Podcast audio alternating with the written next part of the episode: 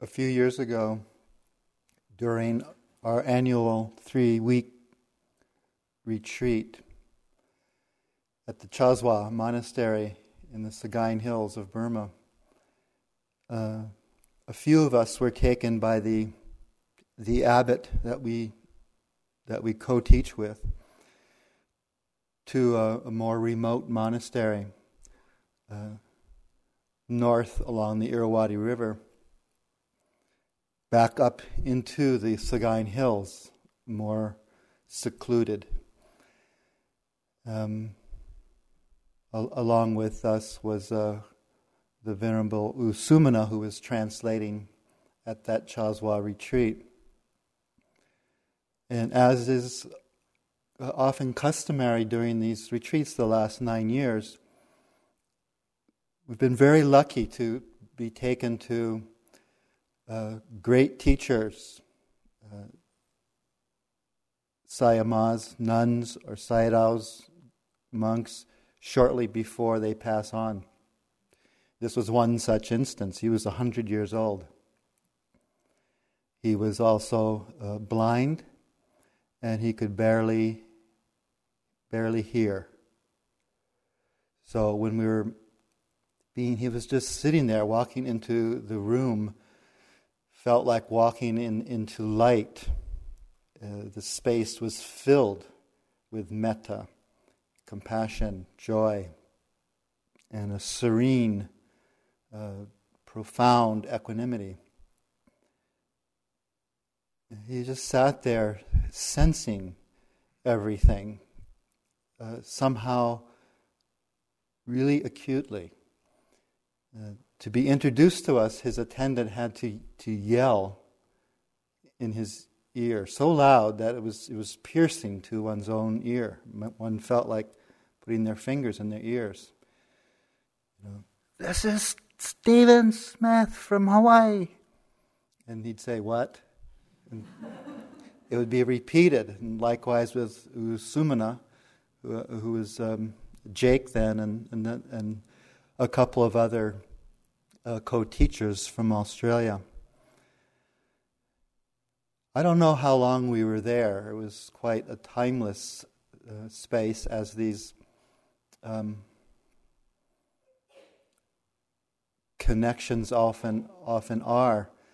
Uh, but one at a time, he had each of us come forward to where he was sitting, uh, and he'd reach out his his hand to take and feel our hands. And simultaneously, I felt in his hands both uh,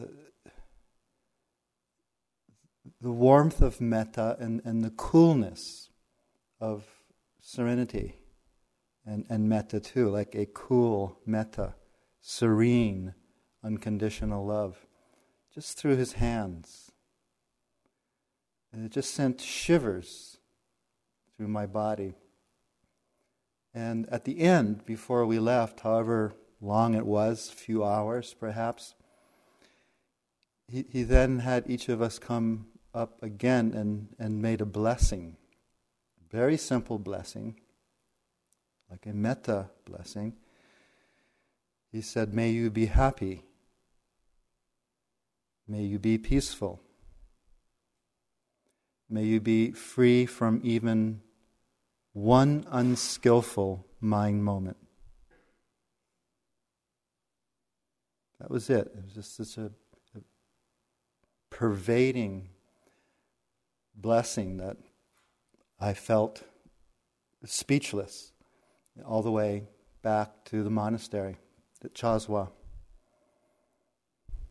I don't know what his practice was, but the resu- either the path to it was paved with metta, compassion, empathetic joy, equanimity, or certainly it's a result of vipassana practice as well. One comes to this these Brahma viharas from either way. It can be it can be the platform out of which one practices to the vipassana insights and liberation.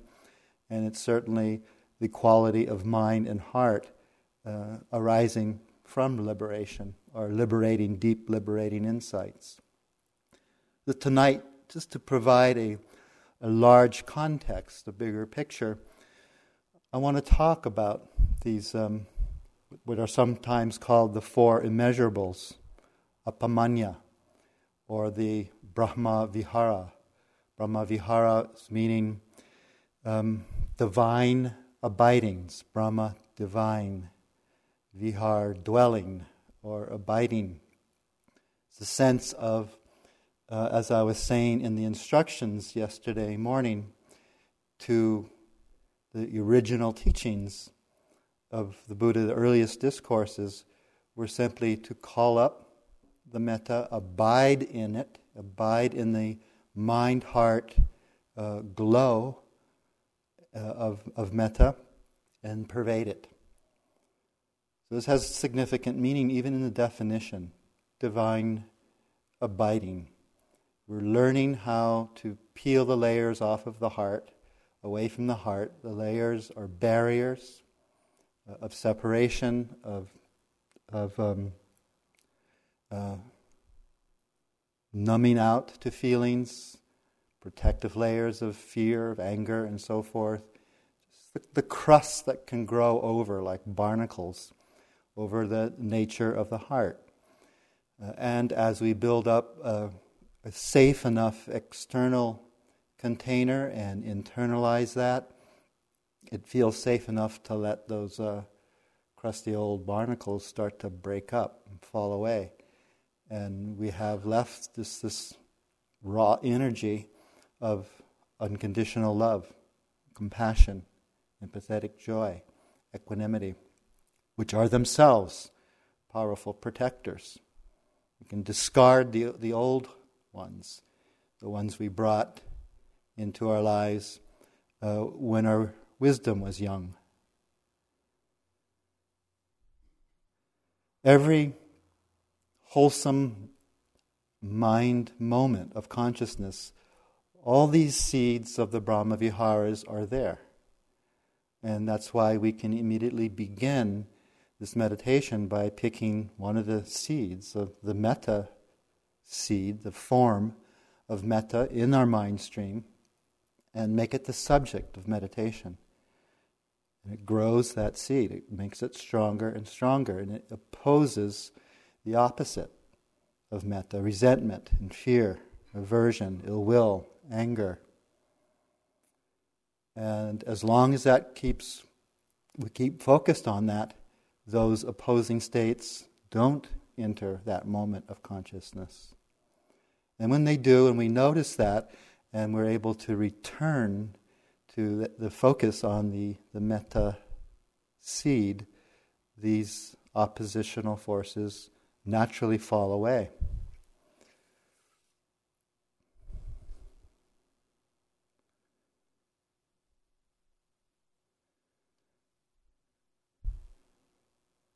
These four states in the, in the Pali metta and compassion, in the Pali karuna, empathetic joy is mudita, and equanimity or balance of mind is uh, upekkha. Uh, we could call them the most sublime, most spiritual of our emotional body, of our emotional life very powerful and purifying emotions. They're emotions to pursue, to develop. And that's why practices have been made of them. In fact, these practices were a part of the uh, Indian life long before the Buddha came. And when the Buddha had his realization of the middle of the middle path, uh, through insight, he merely incorporated the, the Brahma Vihara practices as a way leading to insight and as a way of life, and pointed out that these qualities are the expression of either a moment's liberated mind or the liberated mind. that is the nature of the heart, is compassion and love and joy and equanimity. So the very refined levels of mind, uh, and they begin, as we know, as we see, in, in sort of in fleeting ways. They're mixed. You know, we see what's what's called the near and far uh, enemies of metta, what looks like metta, a masquerade of metta, but some form of conditionality or attachment. Whereas the true metta is there's no wanting there. It's not any kind of a wanting love or ex, ex, love with expectation or possessive love or self referencing love. So it feels pure, it feels restful, it feels like home. Brahma Vihara, divine or sacred abode, divine home. It feels like that. Whereas the, the various forms of ex, expectation uh, or condition or attached love, you know, it's not quite that feeling. There's a bit of anxiety there. And then we come become really familiar, as is part of the practice, with, you know, the purging, uh, purifying element that lifts up these crusty coverings, the fear and the aversion, the ill will. Very much a natural part of the practice. And wisdom is gained, and metta grows uh, by facing these states, not condemning them, not uh, demonizing them. Every so often, we get a, you know, a, a scent or a taste of the luminous mind that for a moment is completely at rest in the respective Brahma Vihara. So that is that that's when metta grows to such a strength that uh, it's matured into the Brahma Vihara. It feels effortless. It feels, it seems superfluous to even use phrases or to use categories. There is simply this deep and natural and strong abiding. And it's effortless that it pervades out. It's the generosity nature of unconditional love. Its nature is to spread, to connect. We could call these Brahma, Brahma Viharas uh, all relational practices, practices of connectedness. They reveal the deep and profound interconnectedness of all beings, all of life. It's nothing we figure out, it's just revealed. And so, at those moments where you know, that luminosity, that brilliance uh, arises, it's, a, it's such a gift. It feels like, you know, grace. But in fact, it's just the natural mind, heart, as it is. And we're at rest in it. And its nature is to go out unconditionally in all directions. We also, you know, have, fortunately, have the form uh, where we can work uh, categorically with the strongest metta subjects. So we begin where it feels right, as Michelle was talking about last night.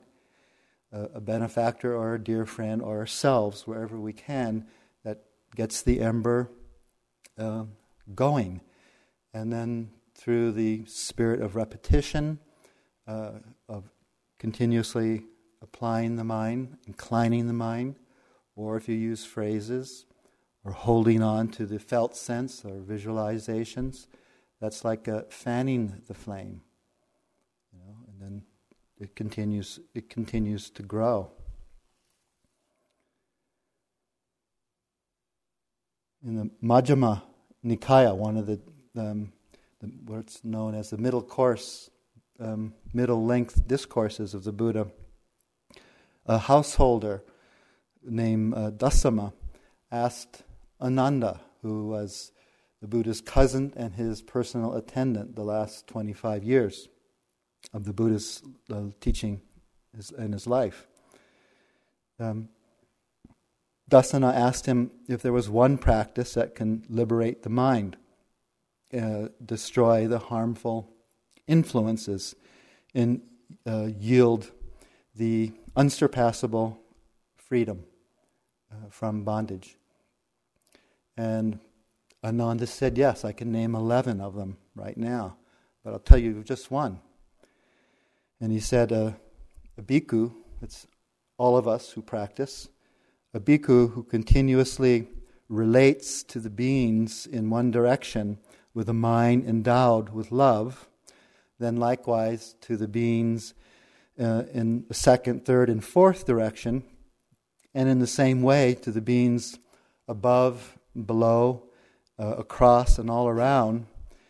Uh, she continuously relates everywhere and equally to the entire world of beings with a mind endowed with unconditional love, a mind that is untroubled, that's free from anger, that's vast, that's enlarged, that's measureless. Then she reflects in this way even this liberation of the mind, which is love, is produced and intended. And whatever is produced and intended is impermanent and is subject to cessation.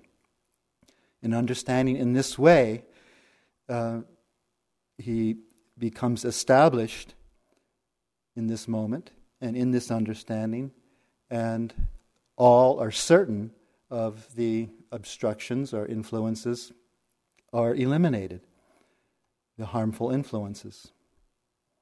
And therefore, this is one of the descriptions of using a Brahma Vihara such as metta as one's path to liberation. One can do it in a sitting in a retreat over one's lifetime that, that becomes the main, uh, one's main sort of primary um, uh, uh, meditation subject, doing the metta, directing it out, building it up to such a degree of concentration, the mind becomes untroubled. And agitation falls away. And then one reflects on the very consciousness of, of metta with mindfulness, with insight, and sees its impermanent nature, its selfless nature. And such an insight can have a irreversible transformation of consciousness where uh, some degree or all degrees of attachment, uh, aversion, and delusion fall away. It's a path of, of Dhamma pleasures and healing and empowerment. One that we should all know about, one that was commonly practiced uh, in the time of the Buddha and many traditions today, uh, including in Burma, uh, use this as a basis. The four Brahmaviharas are often uh, used in analogy to having four children. Uh, and the parent relating to the baby, as Michelle was describing last night, the mother cow would relate to uh, a newborn this naturally, without effort, without thought, uh, instinctively care for it unconditionally, even though it's crying and pooping and keeping us up all night or whatever. We just feel that love. Likewise, the parent with a newborn child feels the same way. The second child may be sickly, and the response to that child is one of uh, tender compassion, a, response of care to their suffering. You know, not negativity, not aversion, not fear of that suffering, but total presence and love in the form of compassion, love in the form of that what touches pain or suffering. And a third child may be um, you know, kind of hitting their stride on their own, individuating from their parents and uh, finding their own successes in, in their life at school or socially or uh, in sports or art and whatnot. Uh, that's the love of a parent for the child enjoying success. And the fourth is uh, that a child that now is leaving home, you know, after they've grown, grown up and gone to school and, you know, spent sufficient time at home, which these days can be 20, 25, 30, 35, or 40. And, you know, finally they go off on their own, and the parents can at last let them follow their own path uh, with, with equanimity. They're going to meet their joys and sorrows, uh, you know, according to their own actions, according to natural law.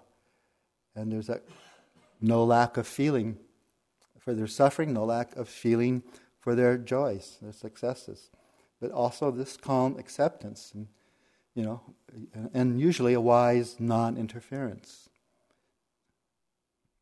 Their lives. Metta we might experience as a, as a radiant um, quality in the mind, a bright quality psychologically, as a, uh, as a tender feeling. Some people were describing in today's interviews, you know, a softness, uh, a softness around the heart. So people described it more um, kinesthetically, you know, in the body, like tingly feelings. Others more that uh, that brightness of mind, or as an attitude. You know, that uh, I'm okay just as I am. Or the person they're sending the metta to. You know, it, it, when it's the moments that it's not conditional, that we send that love. They don't have to change and be something else to be worthy, to be deserving of the love. But rather, you know, may you be happy just as you are, or at peace with, with things just as they are. That's how we cultivate unconditional love now. That's how we make it so pure, here and now. This kind of metta is free of likes and dislikes, of preferences. There's already an element of equanimity in, in, in the metta when, we, when it's pure. It's, it's very balanced. There's an openness, a sense of oneness, and an experience of our own deep kindness. And we also experience that in return. When we experience metta from others, we feel an openness, we feel a oneness, we feel a kindness toward us. We both recognize the goodness in other people, and it's very affirming when we sense someone recognizing the goodness within us, our core goodness our core preciousness. Karuna, or compassion, um, could be described as a, as a fearless presence in the face of suffering. I remember at my dad's, when my dad was the last moments of his, of his life, it was kind of unexpected. You know, he was dying a slower death and a more um, a more ugly death by cancer. But he had a sudden, he had a heart attack. And, um, and uh, so, you know, there it was, at first kind of panicking and calling in nurses and doctors. He's in the hospital. In fact, he was gonna, we were going to take him home the next day. And he said he just felt something in his stomach, and then he took a long, indescribable look into my mother's eyes. Took an in breath. And that was it. There was no out breath. Just the body succumbed. And, um, you know, I felt all kinds of feelings. I felt panic and I felt grief.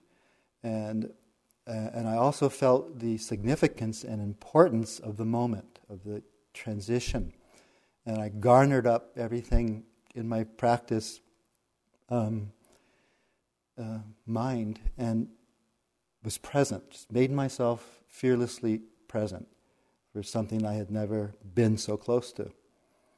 So that I could also feel gratitude. I could also talk to him and spend an hour and a half in the room, you know, sort of guiding him out and doing metta, saying, finishing saying what I needed to say, you know, to him. Luckily, I had had the last eight months of being able to look after him and, and learned about that quality of, of being present so that he wasn't uncomfortable.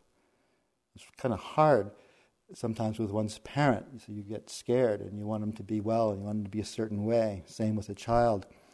Uh, but they feel that energy. So, you know, true compassion uh, is without aversion or without fear. Those are the near enemies. And, uh, and, and, as free as possible from the, the, suffering and grief. Suffering and grief certainly arise.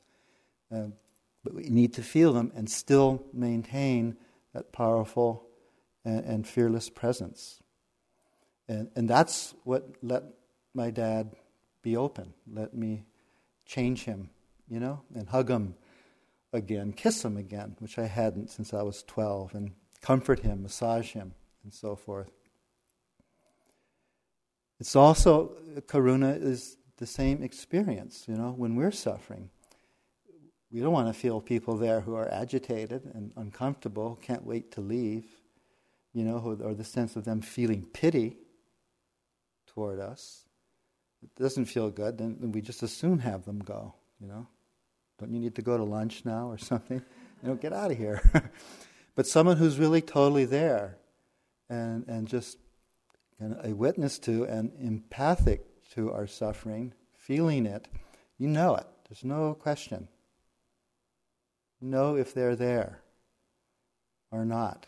This is what makes a, a you know a, a vast difference in the uh, in the healing professions between, you know, a healing professional, doctor or nurse, who has that quality of compassion, who has that presence, versus one who's just, it's for them, they could just as well be a mechanic. So, this karuna, sense of care, of being cared for, in, in the last years. Uh, my dad died about seven years ago. My mom's gone steadily downhill. And at first, I really needed her to be a certain way. You know, um, as, as, as, dementia began to set in, I'd first be impatient. I'd want her to remember things. Uh, I wouldn't want her to keep repeating things. Uh, it was kind of frustrating, and, and I didn't like it. I knew I didn't like it, and I, I, I had work really hard at times, you know, needing her to be different, and trying to convince her that she already said what she said, or didn't, you know, didn't need to be talking in these sort of delusional ways. Now, uh, I feel mudita when I'm around her. I feel this empathetic joy. I've I've learned to be the parent. She's the child. And I, I, love going over there, and you know, she loves being pampered. And she's still able to be at home. She knows that she's at home. And, you know, I, I make jokes when she's talking delusional things. She lives on the, on the ocean, and the house sits on, you know, a cement foundation. Under that is just huge boulders, and then the ocean a few feet down. And she's been talking lately about, you know, there's a downstairs place here. And okay, mom, and tell me that every few days. And I was home a week ago, and just again saying, uh, you know, should we go downstairs? And I said, well, actually, you know, mom, Chandra, my my daughter, and uh, uh, and Michelle's stepdaughter, helped to raise. Chandra's coming this summer. She can stay down there. And then we'll all go down there and enjoy the room downstairs. And, and she talks about this field that we can walk to out there. Well, out there is the ocean. And I said, oh, okay, Mom, but we have to put on our bathing suits and our swim fins. and she'll just laugh. She'll just she'll, she'll get somehow that she's a little off, you know. And because I'm not resistant to it, she'll just laugh, and I'm sort of taking delight in her graciousness and her appreciation. Every day she says how lucky she feels to be at home, to be cared for. She's 93 now.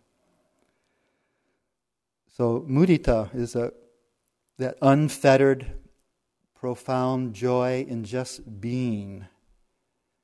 And particularly, it's the empathic enjoyment of others, others' joy in being, or others' success, others' accomplishment. And feeling that when it's directed toward ourselves.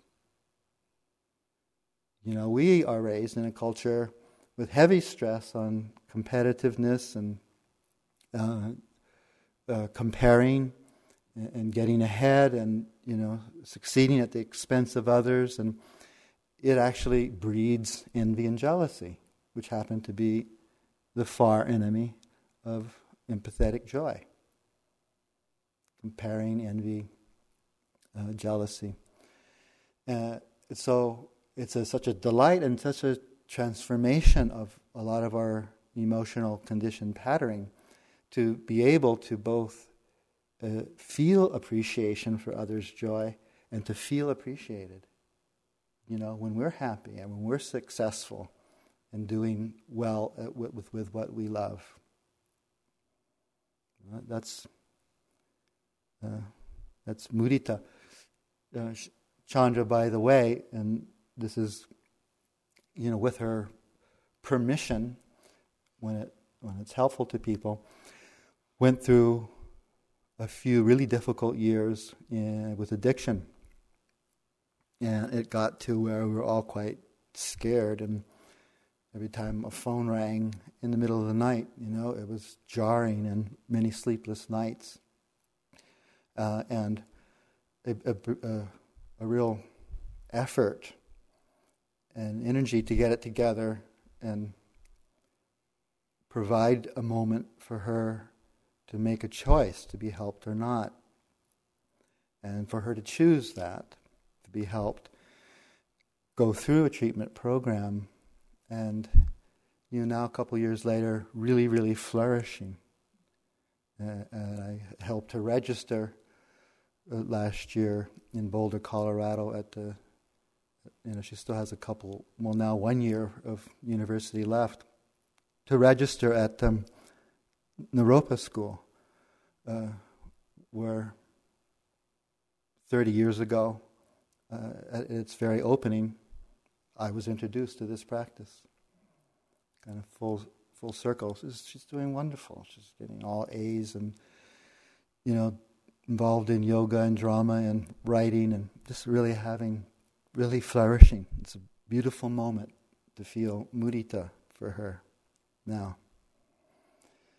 So, when love, when the ground of love touches suffering, one might feel one's heart quiver in genuine, genuine empathic response.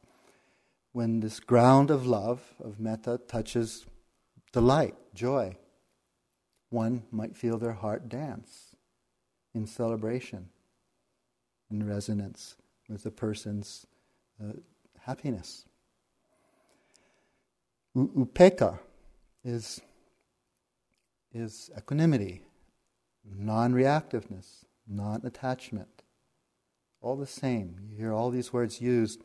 It's just a real serene acceptance or wideness of mind that, that holds the continuum of joy and sorrow, changing all the time, experienced all the time, every moment, every day, and throughout our lives, in ourselves, in our loved ones, in all beings on the planet. Everyone is subject to experiencing uh, uh, tremendous joy, tremendous sorrow. Equanimity is, is that wide mind that, can, that understands, is able to hold it all without being reactive. So, reactive would mean uh, aversion, dislike to what's unpleasant, what's painful. And it would be grasping, attachment, clinging to what's pleasant, what's successful, you know, what is a gain. and not a loss. Either way, that reactiveness is a, is a closing of the heart and mind. We shut down a great degree of life as it is. Non reactiveness, it's not always so pleasant, but we're really in touch with things as they are. Really in touch with our own and others' lives. In that way, our empathy, our love, our compassion is all the more strong and pure and fearless and present. The equanimity is an essential, it's, a, it's the rudder that navigates us through our lives. And the purest metta, the purest karuna, compassion, the purest mudita, empathetic joy, arises from this kind of equanimity. The far enemy, reactiveness. The near enemy looks like equanimity, but it's indifferent. It's not caring. It's insensitive. It's disconnected. Authentic equanimity is deeply, profoundly connected, intimately connected, sensitive, caring. And sometimes just a subtle but crucial difference, and what knows the difference is wisdom, you know, and the practice of it. So all these, all these um, Brahmaviharas, they're quite fluid, dynamic emotions in us. They, they expand our life. They connect. They're, uh, they're immediate responses to things as they are. You know, we don't have to calculate. In practice, it's like a training ground, kind of sussing out, you know, the seed of metta, the seed of uh, joy, the seed of compassion, and so forth, and giving it attention because it's a powerful practice to do and to put our awareness uh, singularly on that quality enhances it and immediately allows us to deal with its opposites or its masquerades. So we're in an intensive, that's why this is called intensive you know, practice, intensive meditation. We're in a pressure cooker. You know, we're all wearing magnifying glasses. Everything we're seeing really close up, and you know, it's kind of hard to operate our denial systems here when we're wearing these magnifying glasses and uh, when we're sitting with nothing to do, and walking with nothing to do. Our escape routes become, you know, more and more challenging. They limited to lunch, and the bulletin board, and the uh, labels on our shampoo. You know, that's how we start to busy our mind if we can.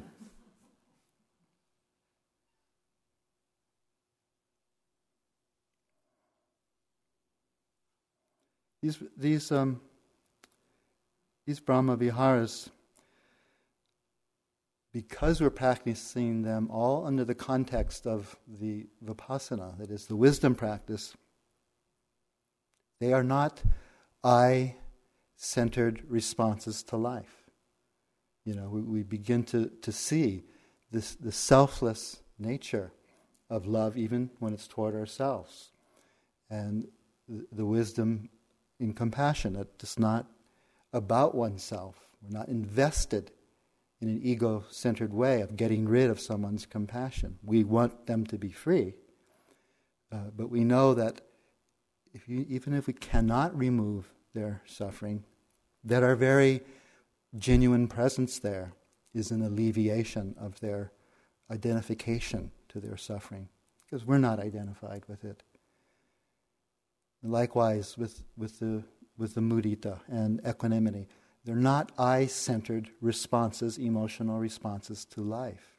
They're selfless responses to life. And therefore, they dissolve often we find a kind of dissolution of the subject object uh, duality in our experience.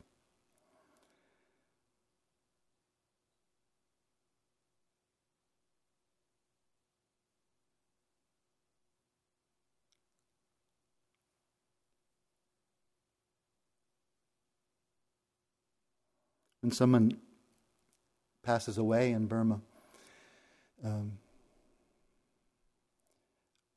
in the Buddhist tradition, often you'll find two very complementary but maybe seemingly opposite um, responses.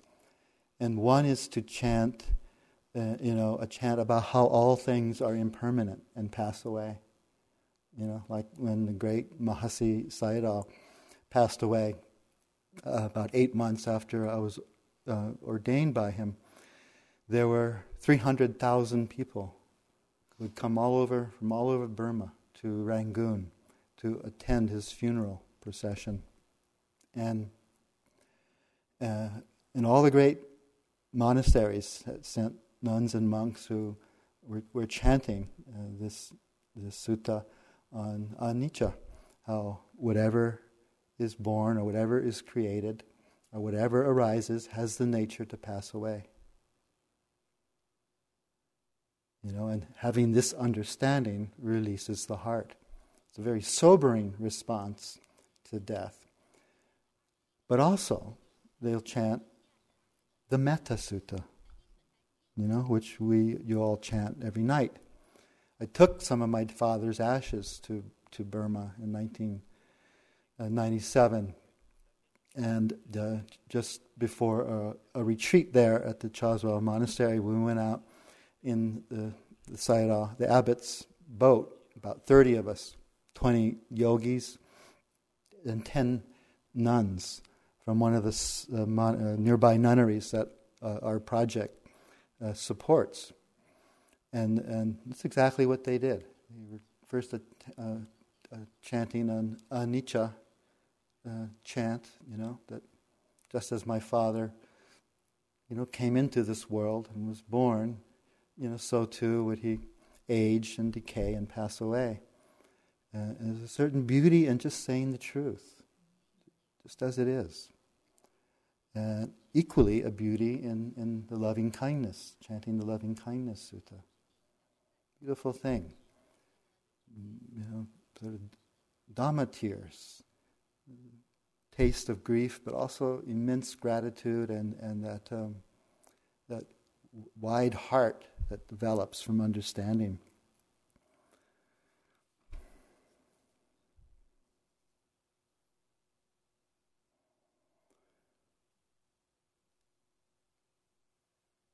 one might wonder what effects this practice has. You know, you can see it in, in two major ways. We have a week to do this particular practice, most of us. And one application of doing the metta as we're doing it uh, as a meditation is strengthening the, the parami of metta, that is, the spiritual virtue of it. It's bringing about concentration because we're focused on the metta. It, concentration uh, may grow, you know, deep enough to be a great basis for those of you going on into the vipassana next week. Uh, but being concentrated and the, continuation throughout the day of practicing metta and maybe some of these other Brahma Viharas later, it begins to percolate deep in the mind, into our thinking process, right down to the intentional level. Uh, and it will influence the way we think, it'll influence the way we speak, it'll influence the way we uh, act with our bodies. The more we practice it, you know, the more we see in ourselves or recognize another. Well, that's bodily metta. That's vocal metta when we hear the quality of speech, the tone, the words used, our own or others. Those are, you know, metta thoughts.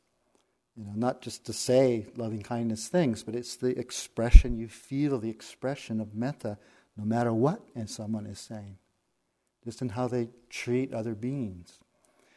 So, this is the parami um, path of metta. another path for those who have done a lot of metta uh, or have a lot of time to do more or as a metta jhana, where it goes to deep levels of concentration, even absorption. Uh, that where one f- becomes fully absorbed, sinks into the Brahma Vihara, completely one with the metta. One can have moments of that, you know, during the week of, of parami practice. And, and, uh, and at such a time where you may do a longer period of practice, to do the, the metta jhanas really strengthens the metta other Brahma Viharas in the mind stream.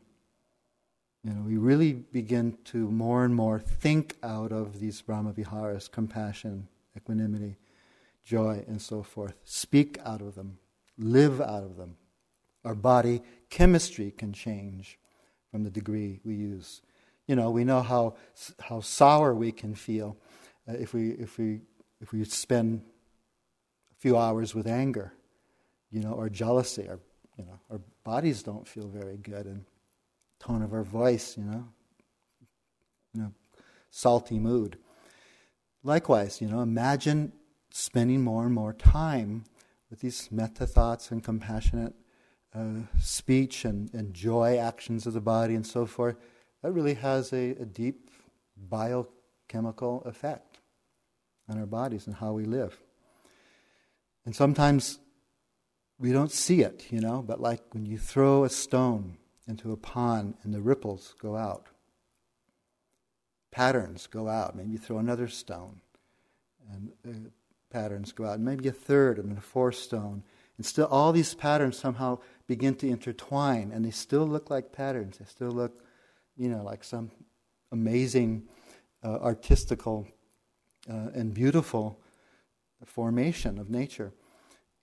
That's what happens.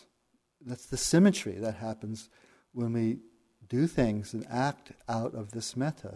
A single gift or uh, our, our word, a, a, thought, some action, a single act with, with a good intention, a pure intention, uh, like the rippling of, of the pond from throwing stones in spreads outward invisibly in great and mysterious ways, having effects on people and on the future that, uh, and consequences that we, we may never even know.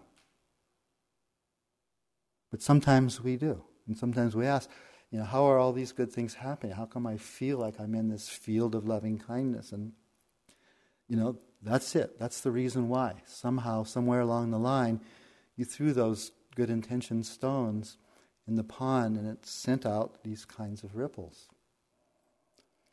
It's long been known that there's a connection between the um, Polynesian uh, seafarers, seafaring society of the last um, four or five thousand years. For the present day Hawaiians, it's been 2,000 years since they arrived in Hawaii. And, and in the north, in the northwest, the First Nations people of Canada or Native Americans of Alaska, and probably lower down, Washington and Oregon as well.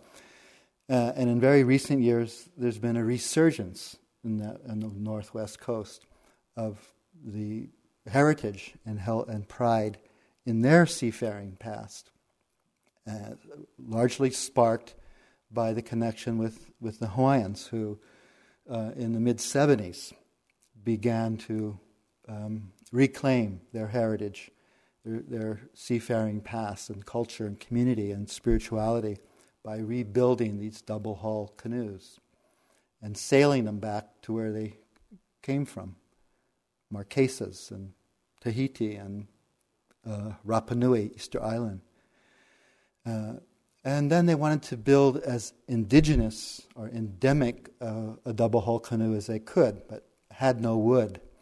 Was all old, was all rotten, it had all been logged, the koa hardwood. So they came to see this elder in Alaska, um, and his name was uh, Judson Brown, uh, and make a connection. And it's these connections and certain tools and ideas and terminologies uh, and evidence from their chants that they know that there's been a connection. There's no physical archaeological evidence as yet. But something connected them a long time ago. And it could be even far longer than we imagine. And as I was in Siberia a couple years ago with uh, U Sumana and Chandra and learned a little bit about the, the that the, it was considered the Siberian shamans didn't necessarily only travel over the Bering Strait during a previous ice age and then down the northwest corridor. That it's thought that they also could have been uh, uh, sailors on canoes on the shorelines then, which would have been very different. Uh, and so, who knows where the first ripples occurred, where the first stones were cast? But uh, my a friend of ours, Nainoa Thompson, the first Hawaiian navigator trained by an elder from Micronesia, met with this Judson Brown. Said we were looking for we're looking for wood that we can build this double hull canoe, and um, uh, they were showed what they have in their forest there, and. Uh, Nainoa said, "Well, how you know how much would it be?" And Judson Brown, the elder, said, uh, "Never ask what it cost, and never give back a gift." Implying that it would be a gift, and something didn't feel right with Nainoa, and so he and and other some other crew members went back and spoke with elders in Hawaii who said I understand why you feel this way. What you might do first is plant more koa trees, the original hardwood trees. So they, they planted 12,000 of them on the Big Island. And once they started growing up, they went back to see Judson, and the, the trees were offered. These massive, massive trees 415 years old and and uh, you know, eight feet wide and uh, very ceremoniously, with great respect, you know, felled the trees, knowing that uh, it's per- had a great purpose in building community and the restoration of a past almost lost, almost forgotten.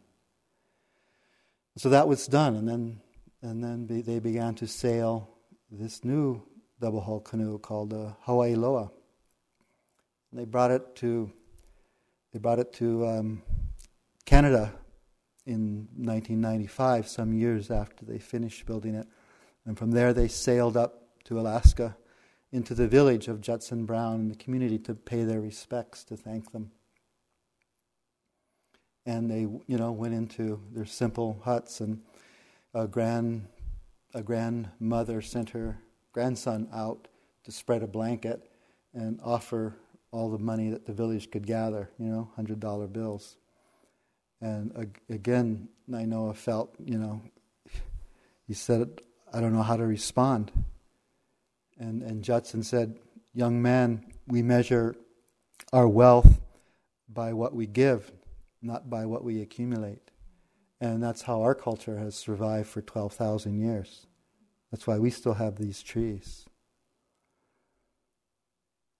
And so, with a great understanding of generosity and the mysterious interconnectedness of, of gift giving and compassion and love, you know, they've gone back and it's become an awakening in the Pacific, in Polynesia, Polyne- Polynesian Pacific, uh, where now many of this Pacific Islanders are rebuilding canoes, and right now the Hokulea, the original double hull sailing canoe, is sailing as we speak in the northwest Hawaiian Islands, kind of tracking uh, what's going on in our oceans and the wildlife and the endangered uh, species and whatnot, uh, all with non instrument navigation, all by following the stars and currents and migration of birds and colors of the sky, all the turbulent systems.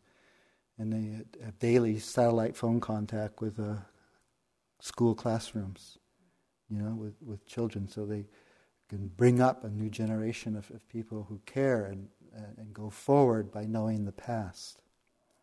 You know, which is what we do with our practice. We, we, we get trained in these ancient uh, traditions uh, of the Buddhist teachings of of metta, karuna, mudita, equanimity, and the vipassana practices.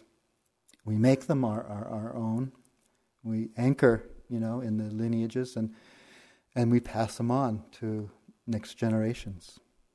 That's how it works. That's what a transmission is.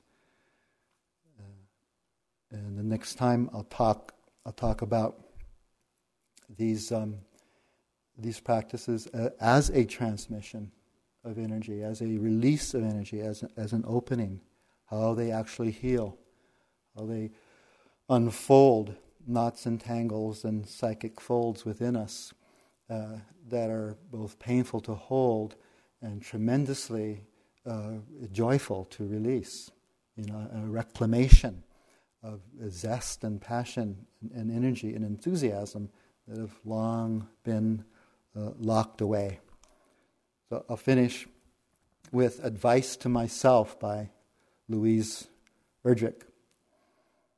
Leave the dishes. Let the celery rot in the bottom drawer of the refrigerator and an earthen scum harden on the kitchen floor. Leave the black crumbs in the bottom of the toaster. Throw the cracked bowl out and don't patch the cup. Don't patch anything. Don't mend. Buy safety pins. Don't even sew on a button. Let the wind have its way, then the earth that invades as dust, and then the dead foaming up in gray rolls underneath the couch. Talk to them. Tell them they are welcome. Don't keep all the pieces of the puzzles uh, or the doll's tiny shoes in pairs. Don't worry who uses whose toothbrush or if anything matches at all, except one word to another or a thought. Pursue the authentic. Decide first what is authentic, then go after it with all your heart. Your heart, that place you don't even think of cleaning out, that closet stuffed with savage mementos don't sort the paper clips from screws from saved baby teeth or worry if we were eating cereal for dinner. Again, don't answer the telephone, ever, or weep over anything at all that breaks. Pink molds will grow within those sealed cartons in the refrigerator. Accept new forms of life. and talk to the dead who drift in through the screen windows who collect patiently on the tops of food jars and books. Recycle the mail, don't read it. Don't read anything except what destroys the insulation between yourself and your experience, or what pulls down, or what strikes at, or what shatters this ruse you call necessity.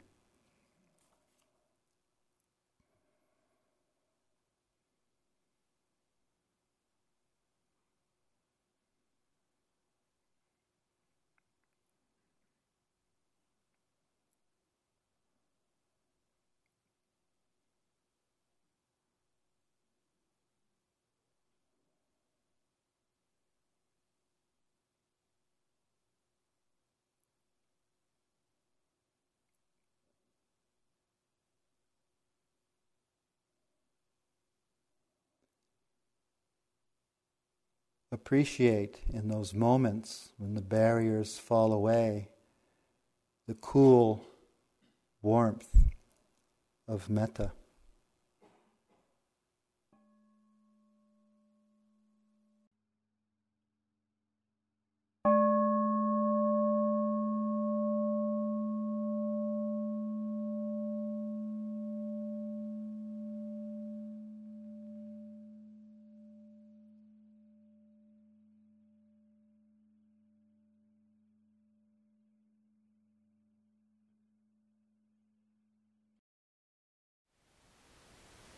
Thank you for listening. To learn how you can support the teachers and Dharma Seed, please visit dharmaseed.org slash donate.